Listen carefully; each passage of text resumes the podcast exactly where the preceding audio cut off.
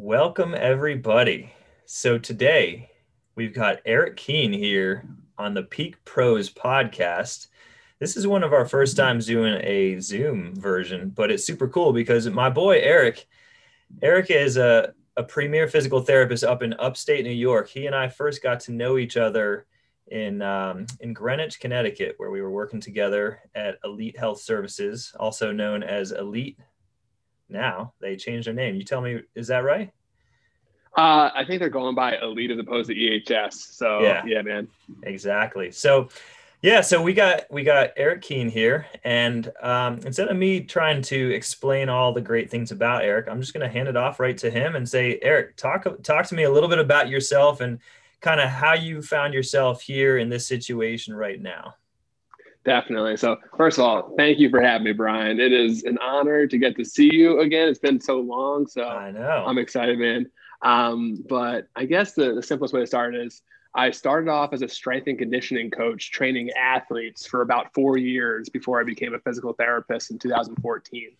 Um, that's actually what drew me to to elite was I I wanted to take some of those principles I learned in strength and conditioning and take the manual therapy side of it to kind of like help people get better faster.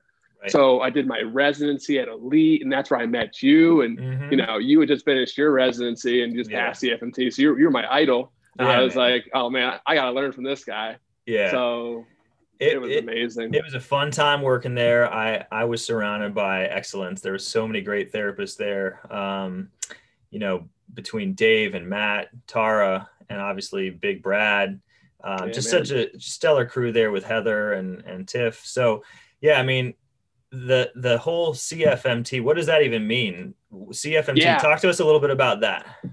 Yeah, so that's what drew me to Elite was the the residency program to become a certified functional manual therapist. And you know, there's lots of definitions of it and what it can mean, but to me, it's really just learning how to help people move better with your hands, whether you're guiding them through a movement pattern or doing a mobilization to help a, a soft tissue, a joint, uh, you know, nerve, viscera, really anything, just move better, whatever is impeding their motion. Right. Exactly. Yeah. And, and that's been, has really been uh, a game changer for me, just really becoming a better therapist, not just with my hands, but with my head, just sort of, never being intimidated by someone who comes in and, and listening to what their history is, listening to their problem and figuring out, all right, where do I start? It kind of gave me that nice, um, uh, like methodology in terms of where to start and and Absolutely. also just remembering that you know you got to treat the coccyx you can't just treat the uh, you know if they come in with a hip problem you got to always remember that it could be coming from the tailbone it could be coming from the sacrum you know there's a lot of a lot of areas that you got to um, I guess one of my favorite phrases is no stone left unturned because you really mm-hmm. you're treating a body you're not just treating a hip um, mm-hmm. so you know I had someone come in just just earlier today who's who's got a knee problem and now you know like a knee problem is not just a knee problem it's probably something coming from the foot and or hip but then there's also a lot more coming up the chain and, and understanding how the the opposite shoulder could be a big contributing factor which you know a lot of people always just like to joke oh yeah the, the hip bone is connected to the the shoulder bone or the ear bone or whatever but it really is actually just so true you know between the fascia and then everything in between Absolutely. Absolutely. So, so you're a hockey guy, and so am I, which is probably one of the reasons why we connected so well. But talk to me a little bit about like your, you know, hockey history and how you've kind of integrated hockey into your you know the niche top the niche population that you work with? And also you know how it's sort of guided some of what you like to do uh, you know in the treatment room. Yeah so i played a ton of hockey growing i played i mean i played hockey i played baseball i played basketball but hockey was my main sport for sure. Um, i played ice hockey in high school. I played roller hockey actually a lot growing up um, I was on the, the U.S. roller hockey team for two years. So it was it was a short career. Uh, I had to cut it a little bit short going to PT school, but I played ice hockey in college. I played professional roller hockey. Um, played all over the place. I played in the World Championships in, in Italy, in so Kaohsiung, in Taiwan. Dude, that was it feels like a lifetime ago. Dude, you but, played in Taiwan? I didn't know that. Yeah, dude, I, I played in, in Czech Republic, Taiwan, uh, Italy, and Dusseldorf in Germany. Oh yeah, Yeah, dude. Love so it. that was it, it was such a fun time. And you know, as far as like integrating it into my treatment, it's like it's with me every single day.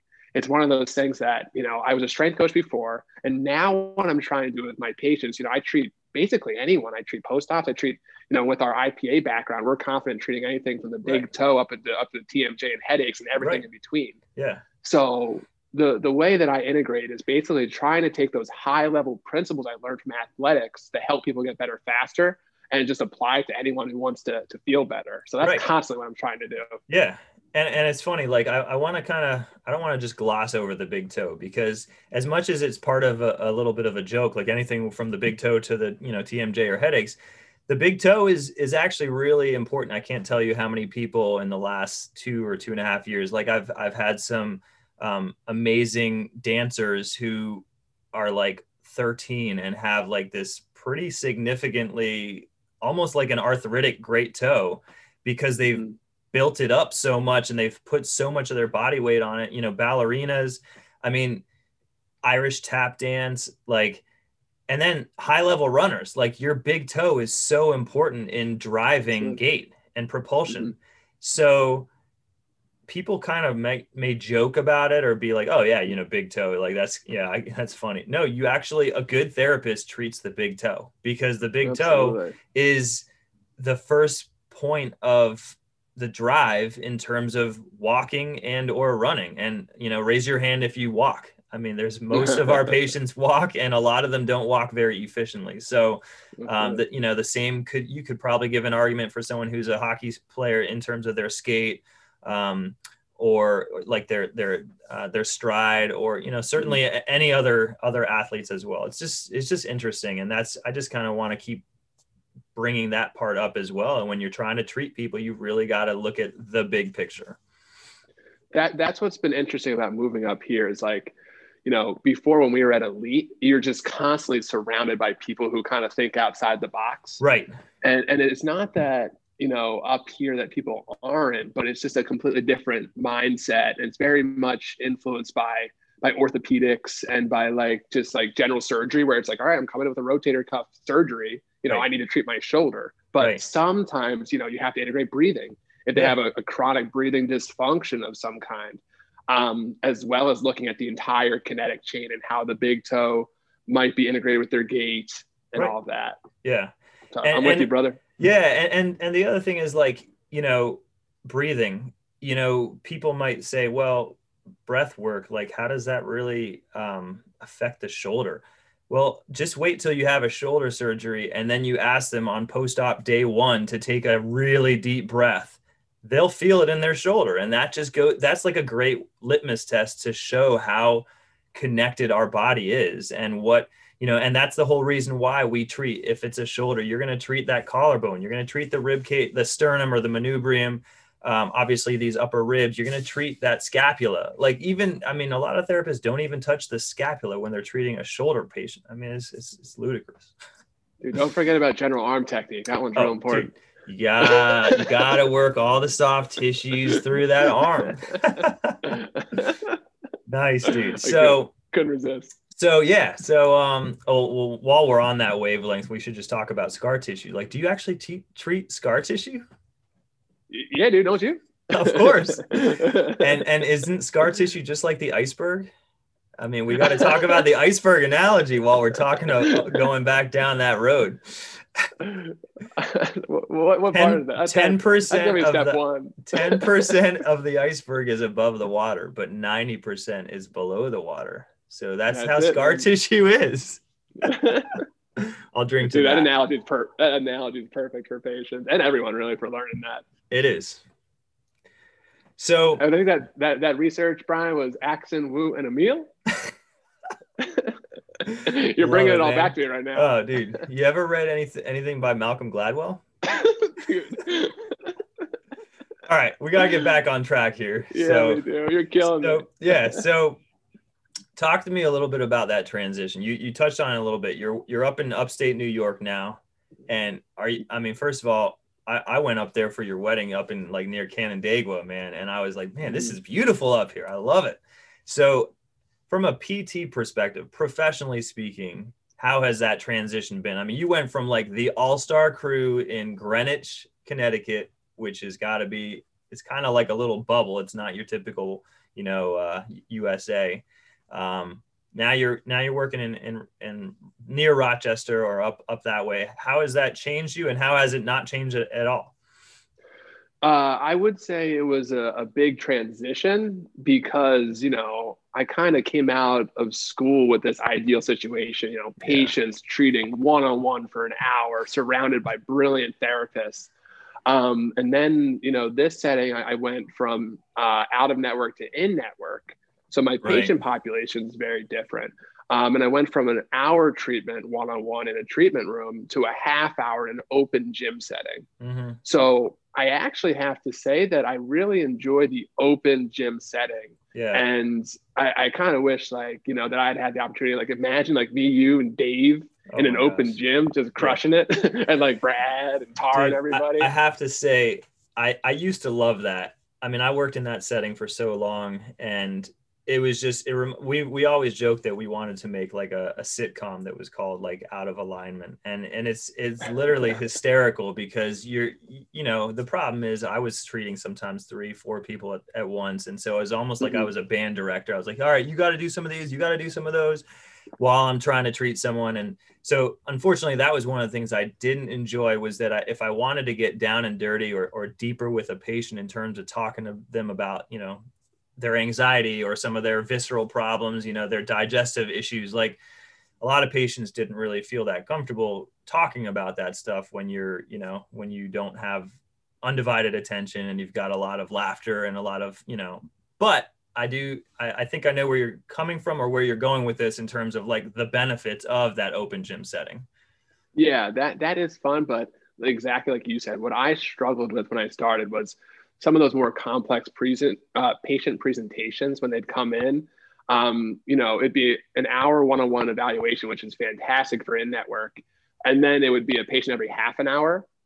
So it was really hard for me coming from that background to be like, oh my gosh, I know I can be giving so much better care and so much better time but you know i kind of just had to figure out that okay maybe this patient i'll be able to give you 15 minutes of manual therapy and undivided attention now but then we can kind of progress through TherEx and kind of teach them some more stuff and patient education but not ideal but you know it, it is what it is you know what i mean yeah yeah i mean yeah. it is it, it, you, you got to do what you got to do and you're you know the question is are you helping people and it's an overriding you know, or overwhelming yes of course you're helping people you're helping people yeah. feel better and yeah. in some regards, you're helping more people feel better because you've mm-hmm. got more people per day than somebody like mm-hmm. myself now who's treating 60 minute private, you know, one on one. But my argument is that I'm I'm trying to help that person that much more in the 60 minutes right. than you can when you're only given, you know, 25 to 35 minutes or whatever, you know. Now your yeah, of course. Your patients are still there for more than 30 minutes usually you just yeah, only so have one on one for 30 well the the system i've kind of come up with over the last year and a half can't believe i've been here that long already i know man. uh, is uh, I, I, can't keep people there much longer than about 57 minutes. Oh i love it dude. You so got it down that's, what, that's what i figured. that's what i figured out is that i only ever want to have two people at a time and that way I can have pretty much, you know, as soon as they get there, get right into a quick catch up on subjective, some motion testing as needed, and then right into manual therapy.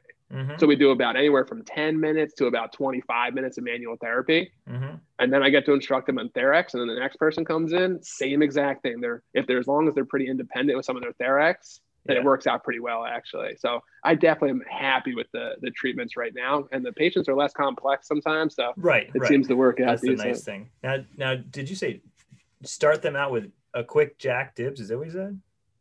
Hopefully not. Uh, a quick. Uh, I'm like, what did he say? Pro- I probably said like a quick pre-test, like a quick movement of some oh, kind or something yeah, like that, or, or a quick you. or a quick sub- subjective or something. Oh, like that's that. what you said. All right. Yeah, yeah. Excuse yeah. my, my my headphones. Apparently. You're like, what, um, what functional movement patterns that? Jackie Gleason, baby. Uh, Jackie Gleason. All right. so, um, Now, do you have any help? Is is any anyone else giving you assistance in terms of helping people get through stuff smoothly, or is it basically you? You know, it's just you helping each each of your patients. We kind of have we have a team approach. Like there's seven of us uh, in the open gym, okay. but you know, we're, we're kind of all responsible for our own patients. But you know, yeah. you kind of ask them like, hey, I need to divide some time here. Like, do you mind helping out that person over there? I gotcha. Nice, so nice. It, it's working out good. I'm very happy up here in general. So exactly, and that's you know we we used to talk about all the time, like step one, step two, and step three. Like part of part of your career happiness is based on your your life happiness, and and part of this decision. I mean, I know that you loved working working at Elite, and and at the same time, I, I was trying to vet you to come work with me. But the bottom line is also like you've got your wife, you've got little Joey, and and you made this decision for the big picture, and so I'm sure that it was 100% the right decision. Um, where do you see yourself in five, maybe 10 years from now? What what are your uh, dreams or aspirations? Oh man, that is the million dollar question. Yeah, it is. Uh, well, I don't know. I guess when I when I first came out of school, I kind of saw it as like every role model I had was a was a PT clinic owner, mm-hmm. um, and I always thought that'd kind of be my route. But these days, what's really been taking a lot of my attention and passion, I, I actually patented a, uh, a rotator cuff strengthening device. So is it wait, wait, wait. Is it this one? I think I was one of your first first purchasers of the Handulbar, Dude, baby. Talk to me a little bit more about this. Yeah, so I actually thought of it when I was at Elite, um, just a little bit after you started up Peak. So I was treating one-on-one in a room, just just like you, and you know a lot of these patients are so complex, and they've tried everything. They're like, I've tried bands, that didn't work for me. I tried dumbbells, I tried massage, didn't work for me. Um, and I kind of came up with it just as a way to like give them a, a novel stimulus, a new way of strengthening um, in a treatment room that didn't require like any kind of anchor points for bands or any weights or anything like that. And it actually started off as PVC pipe. I wish I had uh, one of my originals up here right now, but then uh, it morphed from PVC pipe into this um, aeronautical grade aluminum that's less than a pound. So it's like it's not actually a weight, but I have one right here too. I gotta get you one with a sticker on it. Man. I know, man.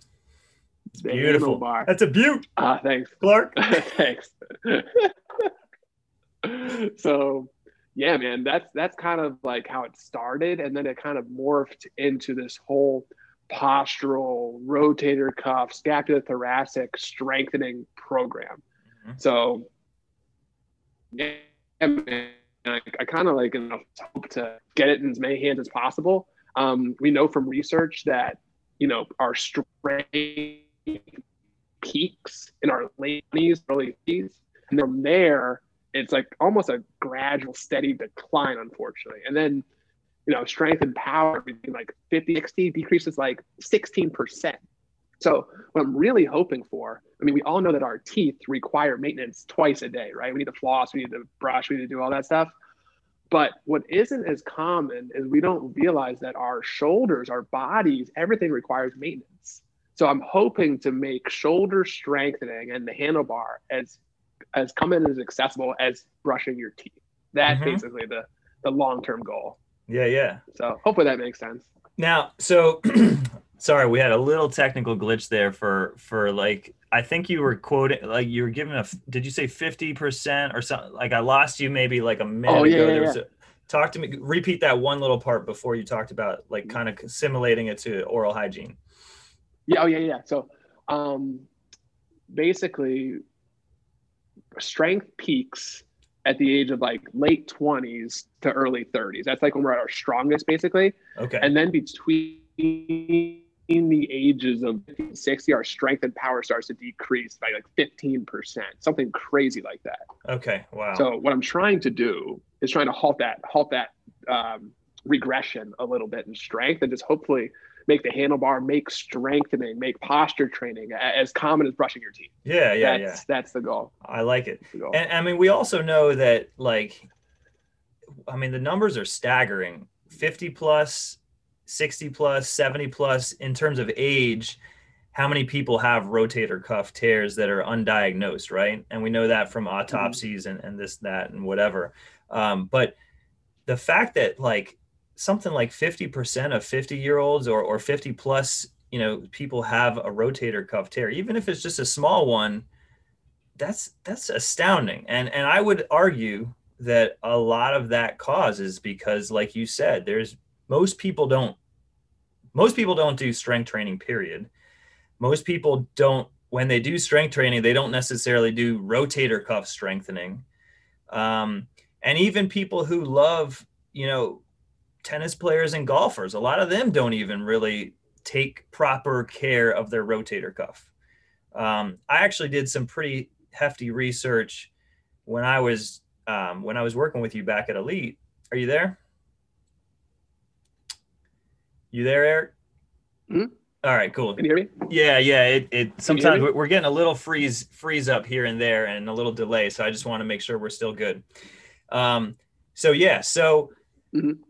one of the things I, you know, the the glenohumeral internal rotation deficit. There's a ton of research done on baseball players, football players, you know, overhead throwers, and it, it's shocking. Like I, I was, I work on some tennis pros, uh, not you know, teaching pros, and the amount of external rotation compared to the lack of internal rotation is is ridiculous. Now, mm-hmm. if you work if you're playing professional level sports and you're a baseball player, they know this stuff. So they they have these guys and, and I would hope that minor league and, and college level players also know this stuff based on their their um, you know athletic department and athletic training department. But the bottom line is there's so many people that do play tennis that have no idea about this stuff.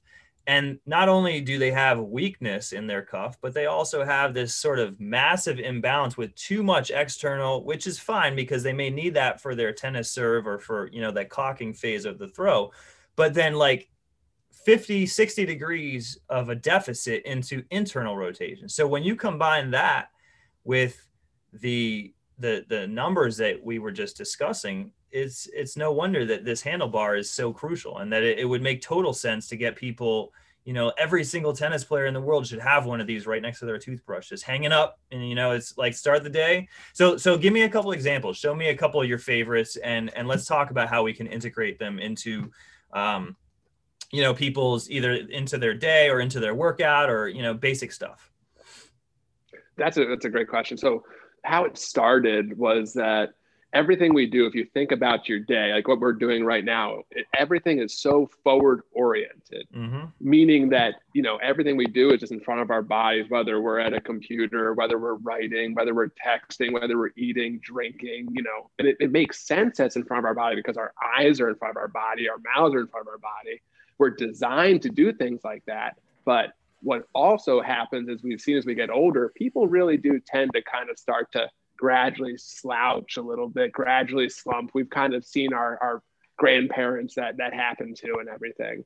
So the the first exercise that I usually start people with is a standing extension exercise, um, which is backward oriented, just to balance that out. So let's say you're at your computer and you're like, oh man, I'm getting stiff. I need to stand up. So let's see if you can see me here. So I'll be right here. Have my Handulbar here. I'll adjust it to a setting that fits me. And I'll stand here like this, shoulder blades back, and then just lift up behind you. And then squeeze your hands together. Hold it for five. Breathe in through your nose, out through your mouth like you're blowing out birthday candles. Or if you prefer blowing a poison dart, I like that one too. And then you can relax it. and then shoulder blades back, lift up behind you, squeeze your hands together. It's actually very challenging motion. That's our version of a rowing exercise, which is very much uh, prescribed for posture training. So yeah, I mean, I'll talk you through it. So just adjust it all the way out. Perfect. Yep. And now just stand there, pinch your shoulder blades together.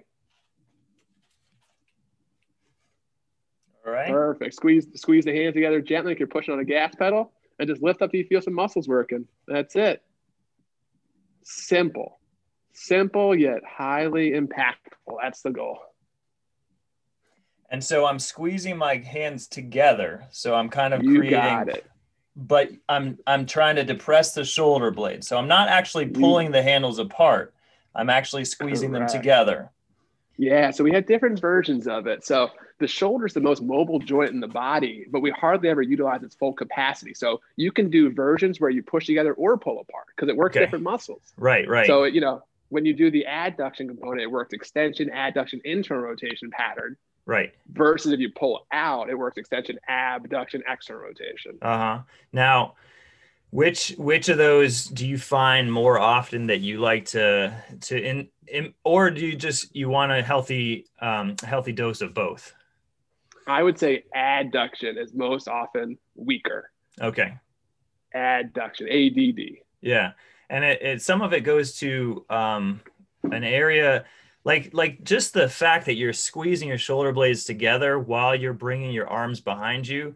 It's such an air. It's such a direction that we don't really function in, and that's mm-hmm. exactly why we're weaker there. And that's one of the benefits of the Handulbar. It's like it's just so nice because people need that that motion to counter what we're doing right now sitting and trying not to slouch but even like you said i mean the computer screens in front of us the computer keyboards in front of us the mouse is below us that sort of thing so the shoulder blades have a propensity to come a little bit here even if you're really thinking about it so that's excellent Yeah, I appreciate it, man. And what, what's interesting about that too is what we found is we we do get forward a lot when we're doing things, but it doesn't necessarily mean those muscles are strong either.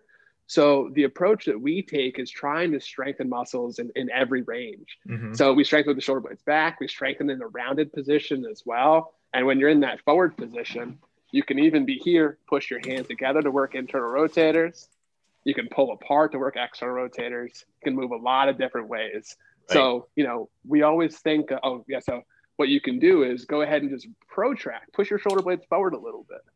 You don't have to slouch to your neck or anything like that, but just push your shoulder blades forward and now push your hands together. And you can feel the adductor muscles, the internal rotators working a little bit. Shoulder Like it. blades forward yep and then squeeze. So where, where I actually got that one from was more of a PRI perspective, which is another one that we're both trained in. Mm-hmm.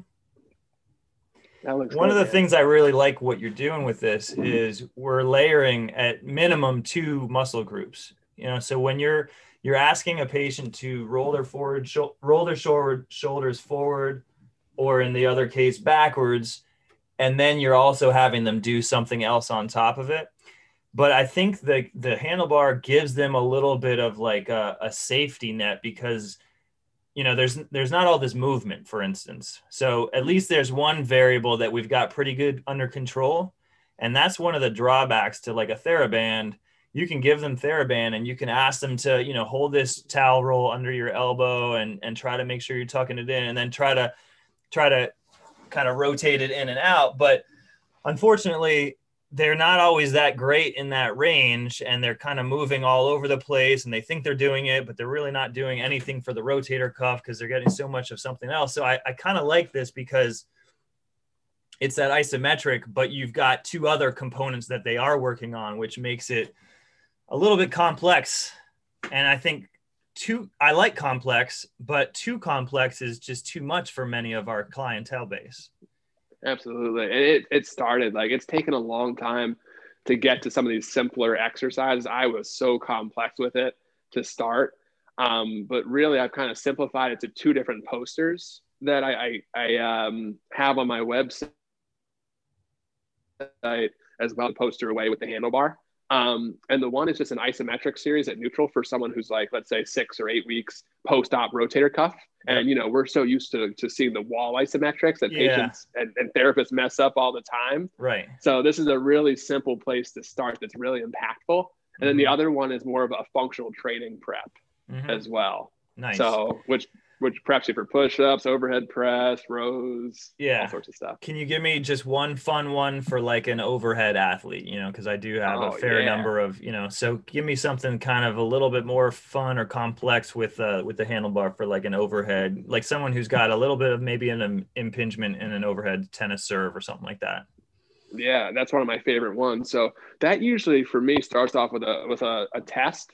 So when I see them, I try to see if they can do this first. I have them put their their hands directly underneath their elbows like this, and then you just slowly lift up over your head and don't let the elbows flare at all. And just see how high you can get before your elbows want to flare. Okay. That looks. And now from there, if they're if they usually one elbow will kind of flare out. Yep. And then if they do, I have them hold the Handulbar just like this. Perfect. And now from here, go ahead and just protract a little bit. So push your elbows forward and push your shoulder blades apart. From there, gently squeeze your hands together, maintain that, and now slowly press up over your head. Try to keep your armpits forward like there's headlights shining out of them. That's it. You, the goal is to feel this in your armpits and in your serratus anterior, your ribs. And you're in charge of how much you push. You don't have to push like you're pushing on a, you know, as hard as you can. Push Right. like you're pushing on a gas pedal. So Right. you can either do that with a push together or with a pull apart. I like it. Very cool. Yeah, man. Simple, simple yet impactful. That's Eh, goal. And the other thing you can do that's kind of fun is, you know, just if you want to counter, if you want to, you know, maybe try to do a little with one arm doing like a an internal rotation or the op and then obviously you have to do the opposite on the other hand. So you can kind of do a little switchy switcheroo. So Oh yeah, dude, definitely. Pull apart, push together. right, if you're gonna resist with the opposite and, and you kind of going back and forth like that.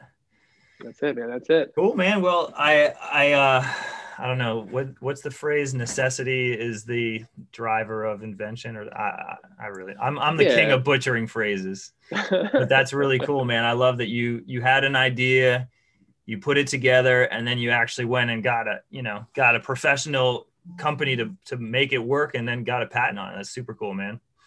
Well, it's been what's been great about it has been like people like you have helped it grow. Like you know, my my dad was the one who thought of making aluminum. My my buddy is the one who's actually producing them for me in Rochester. Uh It's really been like a like a team effort of just like close friends who have really made this happen. Yeah, So that's what I'm most excited about, really. that's very cool. So, do you still are you still like pretty close with your LIU crew? Like, you know, a lot of PTs that you went to school with there, and um, you know, Yeah, man. I, my my buddy Jeff, uh, I talk with him all the time, and he was actually my my resident elite as well. So he was just, yeah, he still lives in in New York City, and I definitely miss him. Um, but yeah, man, definitely keep in touch with all of them.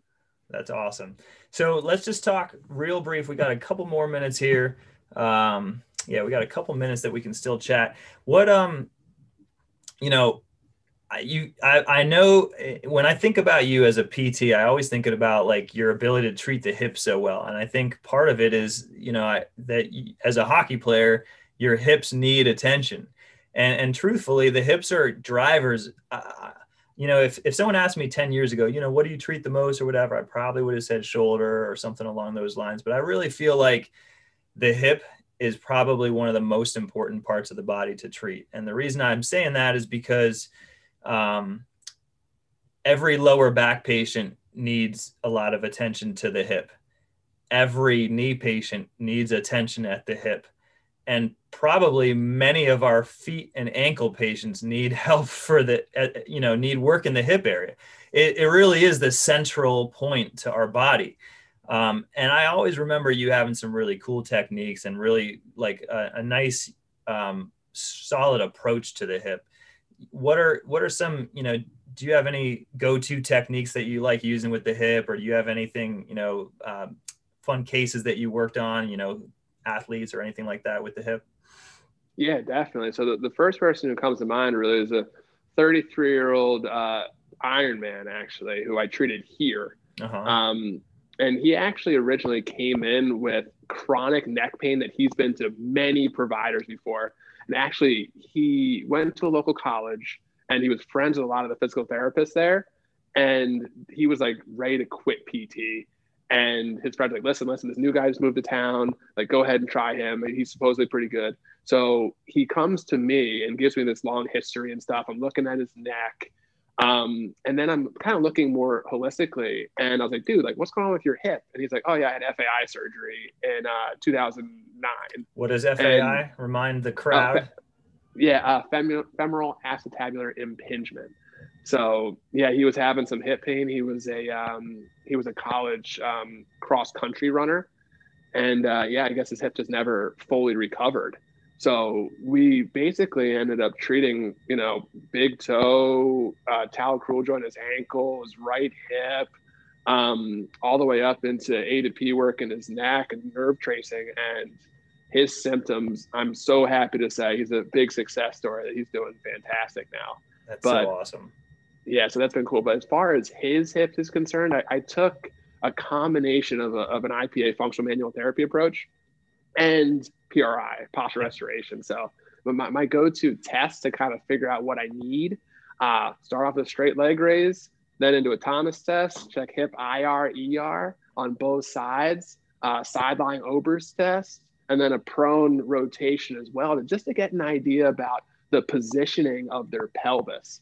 And depending upon how the test lined up for him, it actually ended up he needed a lot of left hamstring activation, left adductor activation, and right uh, external rotation and hip abduction. So it was like this balanced approach between both sides to address all of those things. So yeah, all my my my belt mobilizations came down to mobilizing him in a direction that allowed proper gluteus medius activation on his right side. Mm-hmm. So that was um, left sideline, leg up, you know, little wishbone. Oh yeah, the wishbone, right baby. Go. I was just going. gonna say. Go. Yeah, well, th- yeah. there's also some. I mean, there's been some really good stuff with kind of along those same. There's like belted glides, like with like a super band or something, where you can get some people doing. I, I always remember seeing you do some pretty cool functional strength stuff in like uh, you know at the squat rack or over there where you can get somebody doing like some tall kneel or half kneel stuff you know maybe a little raggedy Ann or or uh, boogie boarding. That was always good stuff too.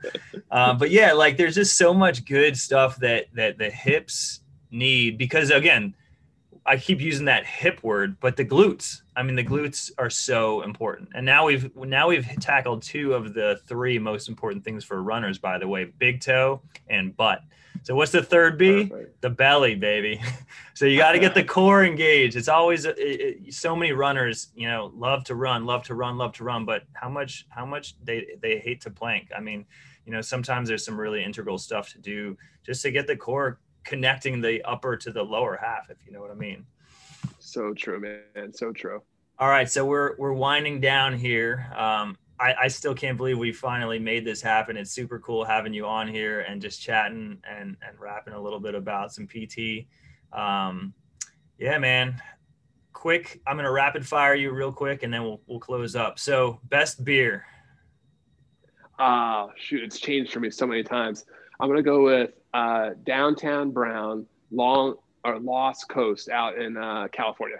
Nice. Do you have do you have anything that's local up there that you're loving these days? Well, it's it's tough oh. with the oh. COVID times, but yeah, I know. Uh, there's this amazing brewery by me called um, Other Half, okay. and they have really good stuff. I'm, a big um, brown ale and stout guy. So nice. Yeah, those are my go-tos. Had a good milk stout just over New Year's actually. Um, best best movie in the past I don't know ten or fifteen years. Oh, that long? Okay. Uh, 10 or 15 years. Oh, gosh. I'm going to go a little bit more recently. What did I see recently? Dude, come back to me. Come back to me. What's yours? Um, so, well, if the reason I had to throw it out there for 10 or 15 is because once you have small kids, man, it's hard. Like, I haven't even seen anything in the last few years, but, um, you know, I, I, love me some Hangover or uh, the 40 year old virgin. I don't even know how old those guys are, but Dumb and Dumber's best of all time. So, we landed on the moon. um, yeah, better. man. What's your best holiday movie? Any good holiday movies that you watched over the last uh, month, month and a half? Uh, unpopular for most, but my favorite is definitely Eight Crazy Nights with Adam Sandler. Just there like you go. Silly cartoon, but I love Adam. I like Sandler. that one. I like that one. Nice man. Um, I, am a Home Alone guy, and now that I've got a, a five year old, she's still a little too young for part of that movie, but she loved it, man. So it was really fun watching that a little bit over the holidays. So, you, brother. Cool, man. Well, listen, once again, thanks so much for uh, for being here and chatting with me. It was awesome catching up. Um, you know, for in terms of the Handulbar, real quick, what's the website? Oh yeah, it's just www.thehandulbar.com. But handle isn't spelled like you know D L E at the end. It's D U L. Kind of looks German, like Handul. I like it. All right, cool. Um, for the rest of you out there, uh, you know, hope you enjoyed our podcast. We'll have we'll have another one coming at you soon. Um, remember, Peak is www.peakptw.com. And uh, if you enjoyed our podcast, hit click and like and subscribe, and we will have you back sometime soon with another awesome, uh, uh, awesome episode. All right. So we will talk with you more soon. Cheers, Eric. Give my best to the family, Cheers, and I'll talk with you soon, buddy. You too, brother. All Thanks right. for having me. Later, brother.